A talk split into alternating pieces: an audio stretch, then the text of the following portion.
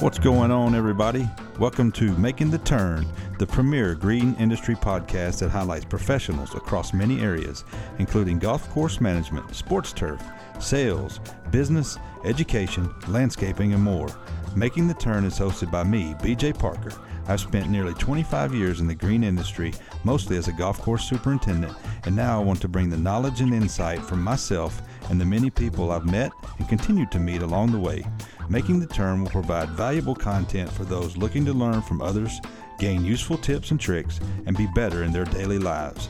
You can find Making the Turn on Apple Podcasts, the iHeartRadio app, Spotify, or wherever you listen to podcasts. Please be sure to rate, review, share, and subscribe. It helps keep the podcast growing and getting better. Thanks for listening, and welcome to another episode of the Making the Turn podcast. What's going on, everybody? Welcome into another episode of the Making the Turn podcast. I am your host, B J Parker, and I appreciate you joining me. And uh, again, we're coming at coming to you from the uh, University of Tennessee Knoxville Turf Grass Field Days. We're in beautiful Knoxville, Tennessee, right here on the river, and I can't tell you how nice of a day it is. And uh, it's been a joy to sit down and chat with many people in our industry. And I have another individual that Uh, I haven't, I don't know a ton about, but I've gotten to meet him and we've talked some. And uh, in my in my uh, travels in this industry, uh, he is a well-respected professor here at the University of Tennessee, and he is Mister Doctor John Sorochan. How you doing, sir? I'm good, B J. How are what, you? What is your official title here? I'm a actually distinguished professor at the University of Tennessee. Distinguished. Yes. Is that made up or is that? I don't know. It's a it's it's a title that they give you to uh, I guess. A, Somewhat reward you on accomplishments that you do, but you know. Is that like one foot out the door, or uh, maybe I think so. They, yeah. they give me the pink slip. Yeah, keeps me from going anywhere else, probably though. That's awesome. Well, I appreciate you uh, joining me and sitting down and doing this. I've had a opportunity to talk to Doctor Brosnan, and he was gracious enough to invite me up here, and mm-hmm. It's been a beautiful day. Couldn't have dialed up the weather any better. It's amazing, isn't it? I needed a pullover this morning. Yeah, it was a little was chilly, yeah. but uh, it's a great backdrop too for yeah. uh, of a of a research center, yep. isn't it? Beautiful oh, it, on the it, river here. It is. I mean, um, is all this y'all's responsibility?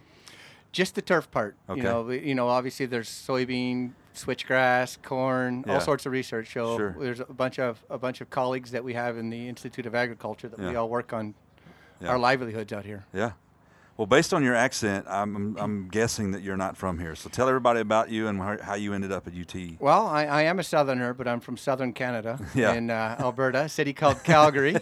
and uh, yeah, I've been I was born and raised in Calgary. Yeah. And uh, you know, I went to Michigan State to study turf grass because okay. I wanted to be a golf course architect, like my neighbor that I grew up with. Yeah. And he worked for Robert Trent Jones in Spain and building and shaping and designing courses all over Europe. Yep. Thought that's what I want to do. That's what you want to do, huh? Yeah, so I went to Michigan State and uh, interned in the Boulders Golf Resort in, okay. in Arizona, and I worked at Earl Grey Golf Course in Calgary for, and I was an irrigation tech before I left to go to state. Okay. And when I was there, the uh, World Cup Soccer was in the U S in ninety-four, and one of the challenges was one of the host cities was Detroit, and we, the Michigan State got the challenge of having to put grass in the Silver Dome where the I Lions I remember played. that. I yeah. remember that. Okay. And so I got, I was an undergrad at the yeah. time, and I got to work on that project. Yeah. And uh, that switched me from wanting to be a golf course architect slash superintendent to uh, wanting to do sports turf research. Sure. You know, trying yeah. to put grass at the highest level indoors, that's the first time that yeah. was ever done. So. Yeah. Well, talk to me about that process, because I, I, I'd heard about it, but how did that actually come about? So what happened was that Detroit was granted one of the cities right. to host it, and uh, you know the, the Tigers play baseball there, and it was baseball season when it was going on, so right. they, they couldn't use that stadium, and they didn't want to use the Silver Dome because it was artificial turf. Right. And so the next one was the closest stadium was Michigan Stadium. Right. But, you know, being a Michigan State alum, I didn't want them to host it. Sure. But uh, they would have had to ripped out the wall to yeah. fit the dimensions of a of a full-size soccer field in that stadium. So right. that wasn't a go. Okay. So we got the challenge of growing basically almost two thousand hexagon-shaped modules in the parking lot. Okay. And six inches deep. And we put Kentucky bluegrass, perennial ryegrass in them, grew them in the parking lot, and uh, put them together. A week before the first game, we moved them in like a beehive honeycomb yeah. and put them in there with triangles and trapezoids on the edges and corners to yeah. make it a rectangle. That's wild.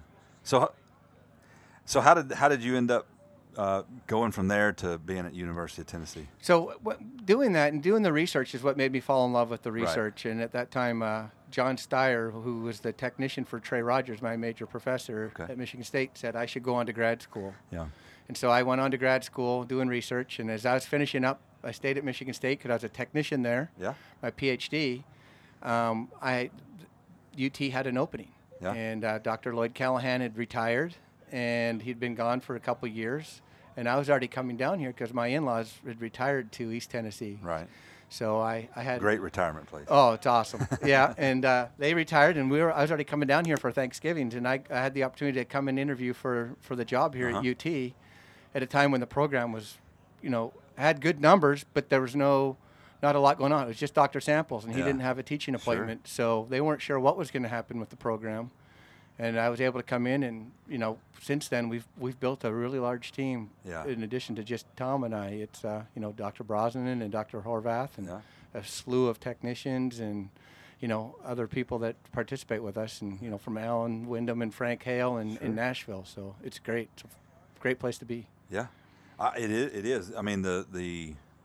The theme that I've heard guys who've been former students or, or guys that I've talked to have just seen the progress of this program grow from a single class to now this massive field day and a lot of things going on. And, and uh, I mean, I can't, I mean, it's pretty awesome. It's pretty cool. Yeah, and it's it's exciting, you know, and it's because one of the things was when you said one class, we had, there were two classes, that's yeah. all. And yeah. now we, I think we have almost a dozen turf grass specific classes. Sure.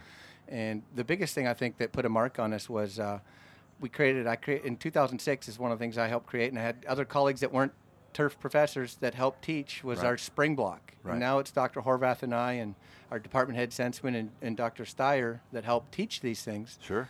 And it's our spring block, and it's an eight-week semester okay. in, in, for juniors. And that's been huge for when we try to send our students out on internships. Yep. Uh, they're they're they're there March first to start. So if you've got bent grass greens, you know you're air fine in March. The interns don't get there till May, right? Right. So right, they're sure. they're getting that experience to, you know, Dave Mellor with the Boston Red Sox or Nicole Sherry with the Baltimore Orioles. Yeah. Call us first and say, what students can you send us? Because they know they're going to be there a month before opening day. That's huge. You know, whereas yeah. the other students get there a month and a half after after opening day. Yeah. So it's a great experience for them to learn and get get those, you know, on the job placements too. Yeah. Well, talk about, because uh, we, we talked about before we started recording that labor is an issue in our industry, mm-hmm. not only in golf course industry, which is a lot of what I talk about, but other industries mm-hmm. in general. How is the student, how how's the students look? How, I mean, obviously the program's grown, but are you seeing an increase in the students? Yeah, we've, we've well, we've kind of plateaued off right okay. now. Um, we've actually had a, a minor dip, but, um, you know, I, our, our program, like many, uh, about eight years ago, saw the plummet. You know, most of the programs, some of them don't have any students to all single digits, sure. you know, and the, you know, these are the programs, Virginia Tech, Kentucky, I don't know if they have any. Yeah. You know, and talking with my colleague Doug Karcher at Arkansas, you know, they're down, you know, single digits to eleven or twelve. Yeah. Um, Florida, I don't know if they have any in their program. And, you know, we were down, we got down to, uh, we had a large graduating class and about twelve that graduated, and that uh-huh. put us, you know, in about nine students. Okay. And we, we hired a recruiter. Um, we, we hired a recruiting company that does U T athletics. Right. And, you know, all the, the, the Tombras group and how to market and figure out strategies to attract students. And yeah. we, we jumped our numbers when everyone around the country was dropping. Sure. We jumped our numbers to just, just over fifty. Yeah.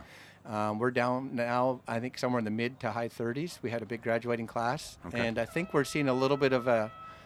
A, a dip because of the, what's called the Tennessee Promise. Uh-huh. So it's now free to go to community college. Right. And I think what we do is most of our students, eighty percent of them, I would say, are, are transfer students from community college. So they're all going to community college sure. first instead of U T and paying yeah. two years, and then hopefully coming. So we'll hopefully spike back up. Yeah. But we just have a little bit of a dip. But, yeah, it's uh, people don't believe us, but, yeah, our numbers are up. I mean, yeah. our field days is massive. We yeah. close to six hundred people, you know, five hundred and some people here. Whereas a lot of states are going every other year with field days, and you know yeah. we try to be creative and, and promote and market, and that was part of that Tombras group teaching us how to attract students. Sure. So, how, as far I mean, I know you.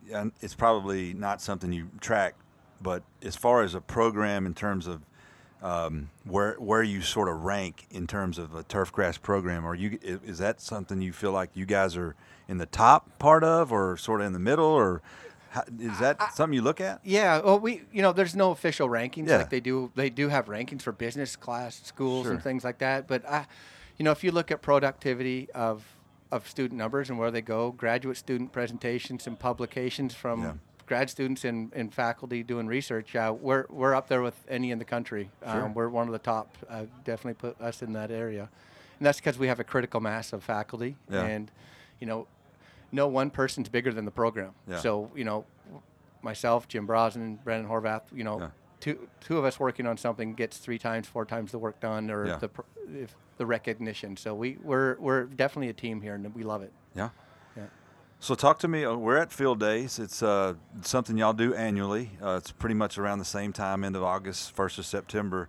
What do you got going on here that you're specifically involved in, and some of the things that uh, you'd like to talk about and share? I mean, I, I've seen a couple of things, but uh, there's a lot going on here. Yeah, so, you know, my, my, my research program, the majority of it focuses on sports turf research. Okay. Um, we probably have one of the largest, if not the largest, sports turf research program in the world. Uh-huh. In my, and, you know, you look at all the things we're doing from natural grass to even artificial. You yeah. know, we have students that are graduating and becoming sports field managers, and they got to look after an artificial field, and we knew nothing about it. So right. we got to learn about it because sure. it's not going away. And right. what are the pros and the cons of having both natural and artificial fields, and how do, how do they, you know, synergize? Right.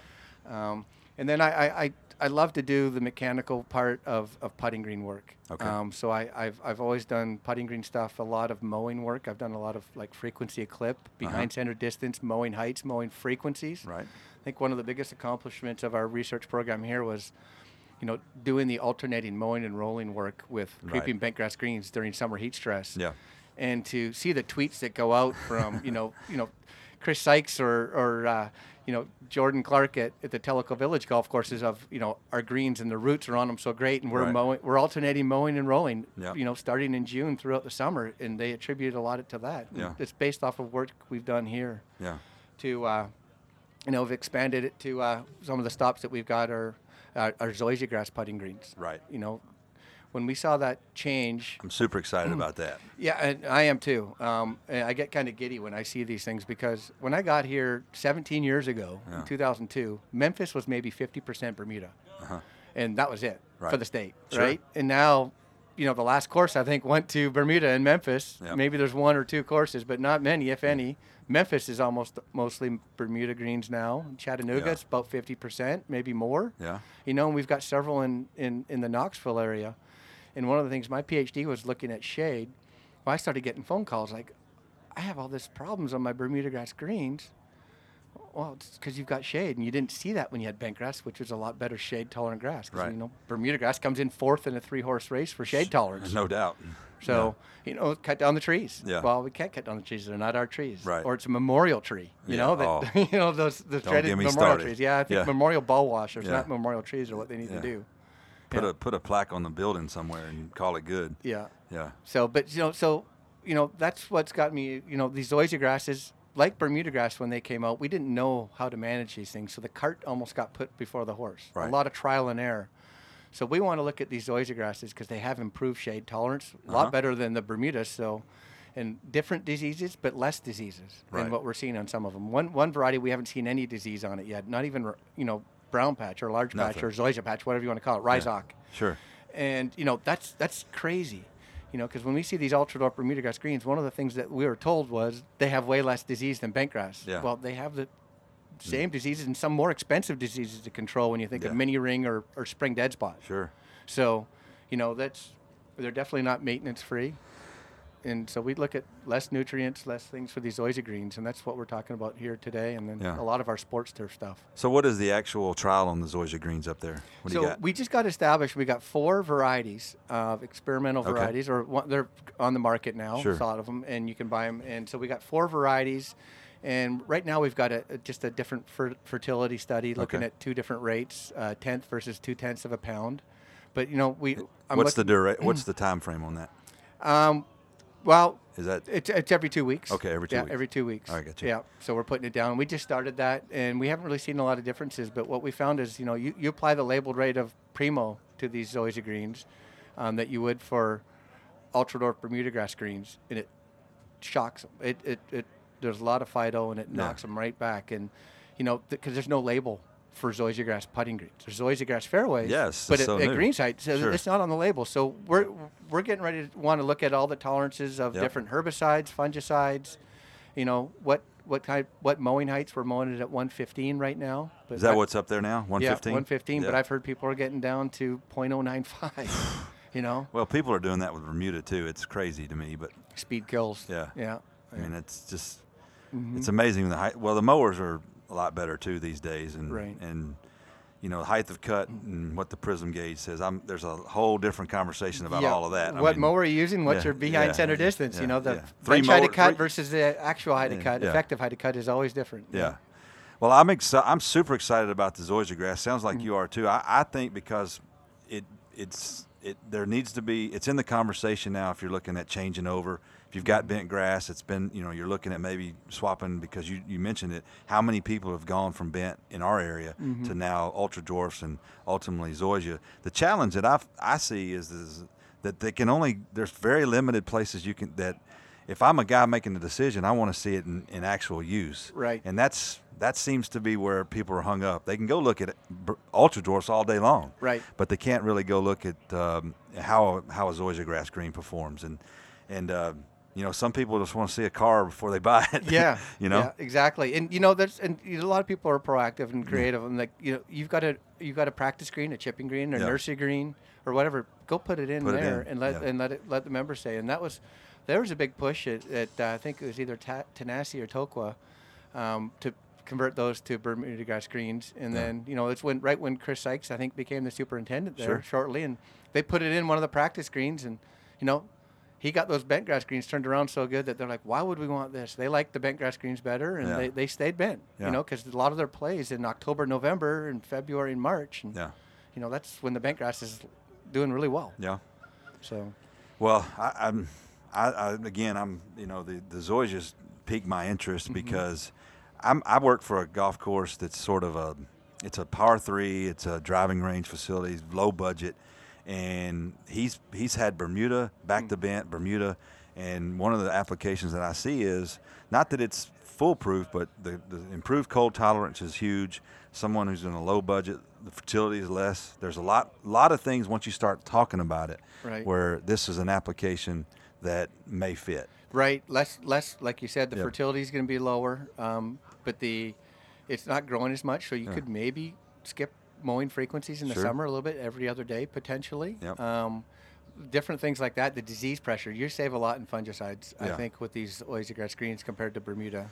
And, and that's another thing. I mean, it, it, it, it all signs point towards mm-hmm. um, improved putting quality from what you probably have, but some inputs being less. Mm-hmm. And that's not what you could say about. I, I, that's a that's a very bad conversation if you talk about ultra dwarf, right? Because that's not the case. It's it's almost more the same or even more. Mm-hmm. In turn, you, yeah, you're not hand watering and you yeah. know chasing it down in the heat, but you're covering right. in the winter and covering doing some winter. other things. Yeah, and I, and you probably cover you probably we, we cover them. Yeah. I mean, they, they do have improved cold tolerance, but yeah. I, it's it's not worth the risk when it's going to get really cold. Do you do an uncheck where you leave them uncovered? Um, we did previously on a on a study that I had a, a PhD student yeah. looked at champion Bermuda grass, diamond zoysia grass at the time, yeah. and uh, Tiff Eagle and Sea Dwarf Past Palom, all at green site, we did cover and uncovered, and sure. the the best one was the, the zoysia grass by far. Yeah. But it did better when you did cover it. Yeah. The other thing you'd save on is you don't have to paint them. Yeah. They really don't lose their green color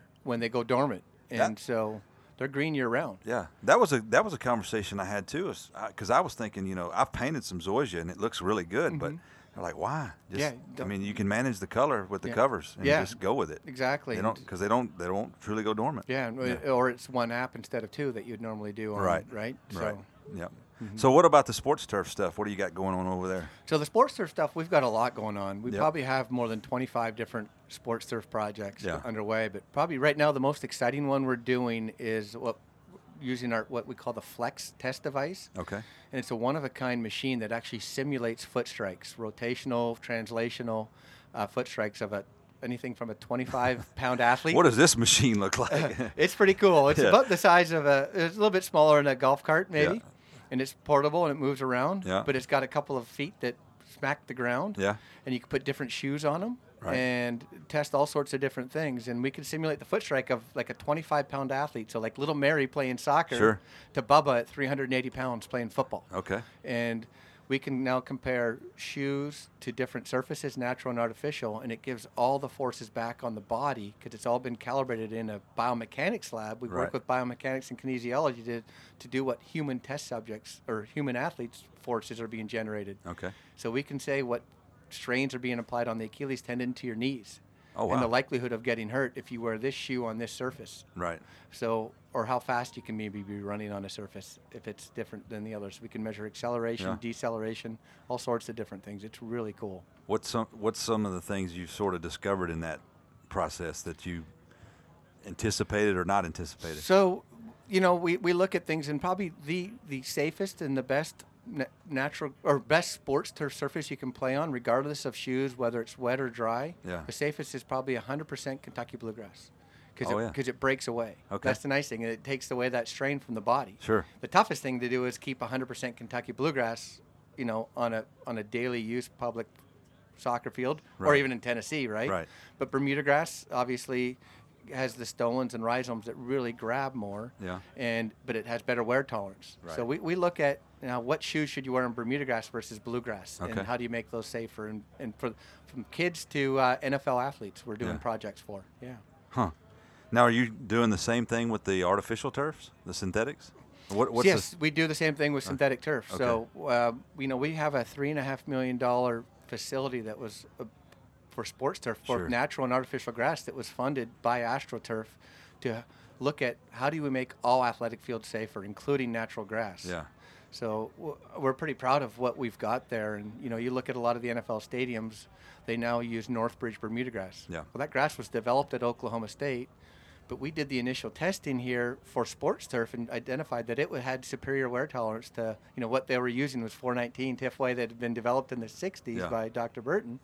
You know, now they've all switched to that because of work we did at Tennessee yeah. on an Oklahoma State grass. Now, you know, the Redskins, the Ravens, the you know the Chiefs, yeah. they all use this grass, yeah. and uh, we're we're pretty proud of that from our work. Yeah, is the movement to try to get back away f- in sports turf away from synthetics and move back towards natural grass?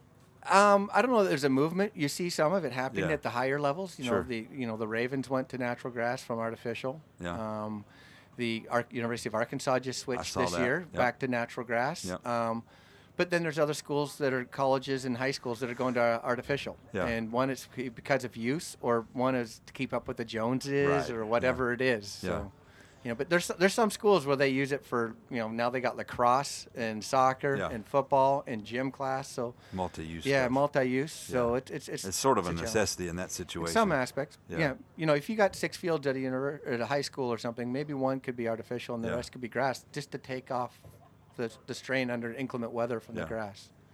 Do you do any temperature studies and stuff like that? Yeah, yeah. We've, we've developed a model to predict surface temperatures on okay. artificial turf, and uh, that's available, and you can look at it and using solar radiation and, you know, weather station data. Yeah. But yeah, we've the highest temperature we've recorded, I think, was one hundred eighty-six degrees Fahrenheit. Oh. But yeah, yeah. T- typically it, it can get hot, yeah. and so th- there's an education thing on, on how to make sure that they're, you know, children aren't playing on these fields when they're too hot, yeah, or ad- or adults. Because I guess with the uh, crumb rubber and some of the soles and things, that can be, that, yeah, that can have a negative well, effect. The, the green fibers we find is the primary culprit of, of yeah. the temperature. Yeah. So not just the the black infill, but it's the green fibers that, that produce it. Yeah. But we've also had pretty high temperatures on Bermuda grass fields too. When it's ninety-five out, we've had one hundred twenty-five, okay. one hundred thirty, but that's on unirrigated ones. If you can irrigate and get a little bit and let that grass transpire, yeah. it, it's a good cooler, and cooler, it's, it's yeah. only ninety-five degrees sure. or ninety or it's ninety-eight a big degrees. It's a big difference. Mm-hmm. Yeah. So what other uh, research are you looking at in the future, or some of the things you got going on maybe that we didn't touch on? So some of the stuff we're starting to get into is more soccer research. We okay. do some, you know, Nashville's getting an M L S team. Yeah. And so we're going to look at zoysia grasses for soccer. There you go. Um, you know, you look at the M L S season, and they're going to probably go with Bermuda grass, but they'll overseed it because it starts in late February. Yeah. And so they'll have ryegrass, and then you get that transition, and we all know what it looks like when you transition to Bermuda. It's right. never, it's never pretty. Right. And so that's right in the heart of their season, the heart of the, you know, two or three months into their season, they, they have to go through that. And so we have some of the thoughts of, if we look at some of these zoysia grasses like the greens, they keep their green color. Yeah. And a lot of these stadiums, I'm not sure what they're doing with Nashville, but, you know, you look at Kansas City, for instance, they're very proactive. When they built their stadium for their Kansas City Sporting, uh-huh. they put in a heating system, and it's gridded in, in quadrants of six or six six sexlets or whatever, sextuplets or whatever. Yeah, right. That they could, the southwest corner is the coldest part. Yeah. They can have that different than the northeast corner, which yeah. gets more sunlight, and they can control the heat. So we're thinking you could have a zoysia grass for soccer, because it would – ball would roll great. You yeah. know, obviously not mowed at green top. You're mowing at a quarter to a half or yeah. three quarters of an inch. Yeah.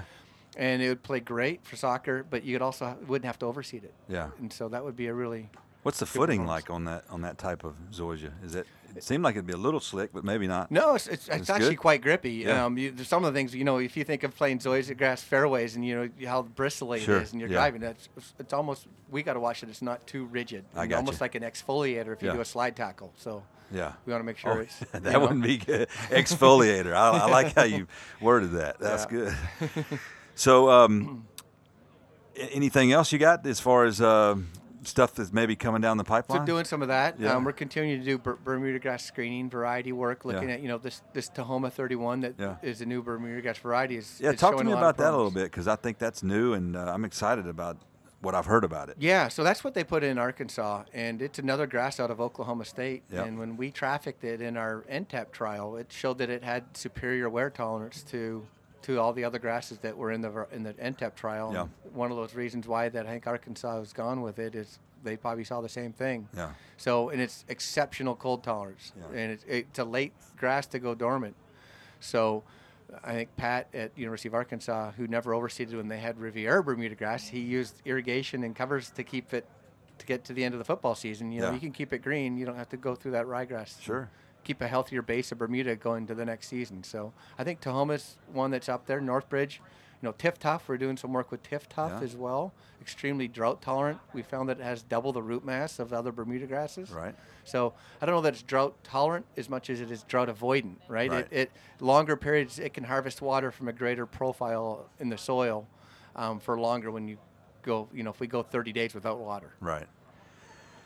Well, man, that's certainly a, a lot. I mean, I, you know, I, I, the technologies with grass and the use for them is ever-changing and massive, and not only in golf but in sports turf. And it sounds like you guys are leaders in the clubhouse, so to speak, on uh, what's coming down the pipe and looking at everything. That's, yeah. That's I, awesome. I wish we had a crystal ball, but we just try to be visionary and, uh, and identify. And, yep. and a lot of it comes from, Are you, you know, working with stuff that you can't talk about, that you're excited about? Uh, no, I, everything we're doing we, we, yeah. we can talk about. Yeah. But, you know, what's exciting is, you know, we, we get our ideas from, you know, sports field managers and sure. golf course superintendents. What right. are your problems out there, and what are you seeing?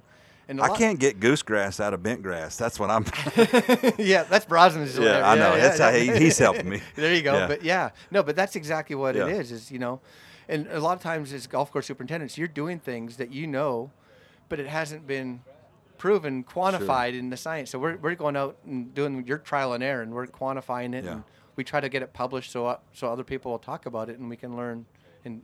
You know what your what your tricks in the trade are yeah. for doing something. We can do the same thing. Yeah, and get, let other people know, learn from what you're doing, type thing. Yeah. Well, um, you you guys are doing a great job here. Research looks like a, another huge success. five hundred, six hundred people here, and and um, I, I imagine it's only going to get bigger. And, and plans for future stuff. Yeah, it's, yep. it's exciting. We get people that come, you know, there's people from England here, and there's people from, right. we've had people come from uh, from Asia, Southeast yeah. Asia before, and now I know there's, you know, Texas, so it's it's it's gone beyond just East Tennessee. Yeah. You know, it's it's it's great. Yeah. Is this a fundraiser type deal for you guys? It's not really a fundraiser, no. Um, we, we cover our costs with the with the registration sure. fee and stuff, but, you know, you get a great barbecue, and you got Jason's Deli for breakfast. Yeah. You know, we get some sponsors and things like that to uh, support support it. But what it is, it's it's it's a way for us to disseminate all the research yeah. to to the to to the people that are using it and yeah. need it. So well, sure, yeah, and to get pesticide points, I guess. For yeah, people, right. Well, there's always a. That's underline. Not why people are here. No, right? that's no. not why people are here. So the golf facility, I haven't had a chance, but do you do anything with that? What are sort of some of the grasses that you might be putting into actual use down there. Yeah, so the irony of that place is, uh, like I said when we first started this podcast, I wanted to be a golf course architect. Yeah. That's my only architectural design I've you, ever you done. Got a, you got a sort your of name recognition on that? Negative. Um, oh. I'm not good at recruiting, but when I first got here in yeah. two thousand two, I met with a golf coach, and that was just going to be a, a driving range. Yeah. And uh, I took a topo map of the area, and I drew in a three-hole golf course for him around at a par four, a par three, and a par four slash five coming yeah, back. Sure. And it was going to be zoysia grass fairway, Bermuda grass fairways, bent grass greens, b- Bermuda grass green, you know, different tees and all that. So they yeah. could play. If they're going to go play a course, they could play these different things. Yeah. And uh, and the driving range was in the middle. And I put it in, d- designed it all up because, you know, I took drafting AutoCAD sure. classes, but I just I. I just did it on the, on the topo map, gave it to them, rolled it to them, and they, they sent it off to Greg Norman Golf Course oh. Design, and they he, put it he, in their in their C A D and put their name on it. They took you know, it from you. Wow, he's a lot better at recruiting. If you could say it's a Greg Norman Golf Course Design than a John Sorochan for sure. I, I understand. So I, I understand. It, it, yeah. I was I'm very proud that that actually got put to fruition, yeah. and uh, you know. It's it's come a long ways with you the need new a clubhouse. Co- you need a co-designer on it. There you go. Yeah, just, now that now that yeah. now that it's up and running. Yeah, but it's like a golf course superintendent or a sports field manager, right? Yeah. The best golf course greens or the, the best sports field are the ones that aren't talked about after the game, right? Oh, absolutely. They go have a great round yeah. and they shot a great score. It's not how great the greens were; it's yeah. how good of a golfer they are, right? Yeah, no doubt. But if they're bad greens, it's not, and they have a bad round. Yep. Or even if they're good greens yeah. and they have a bad round, it's sure. it's how bad the greens are, oh. right? So that's the one, same thing with that. For sure, for sure. That's one of the things. I, I, the reason why I started this podcast in a lot of ways was because we don't, our side of the industry and in just in general, just not a lot of conversation, discussion, content out there. And if it is, it's usually something bad. Somebody's right. tore up something. The golf course had their greens were damaged or whatever. And, and I just, I don't like that narrative. I didn't like the way it was going. And, and when I researched starting this, and I said, there's a lot here that we can do that's behind the scenes. People don't know about it. There's mm-hmm. individuals in this business people can learn from. Right. And um, it's it's moving in that direction. It's been good. Right. You know? And that, and I, I love that because I've listened to a lot of your podcasts. I travel a lot. Yeah. And uh, I love to download them when I'm flying on long flights. And I, I listen to your podcast. And it, it's it's that it's that very thing you just said because so many superintendents don't pat themselves on the back. Sure. Like they, and, you know, for you to highlight some of the things that they're doing that's pretty amazing and other people to hear is that's that's awesome. Yeah, I think I think we need more of that. Like you said, the good news. I I, pre- I appreciate you saying that. I appreciate you listening because uh, it means it means everything to me. That I, I, I people think this is something that I that I'm doing because I, I, it's one of the things that I thought I want to give back. This mm-hmm. go, this industry has given me so much, and I and golf has given me in the end to talk to people, and I've met a lot of people, and I can.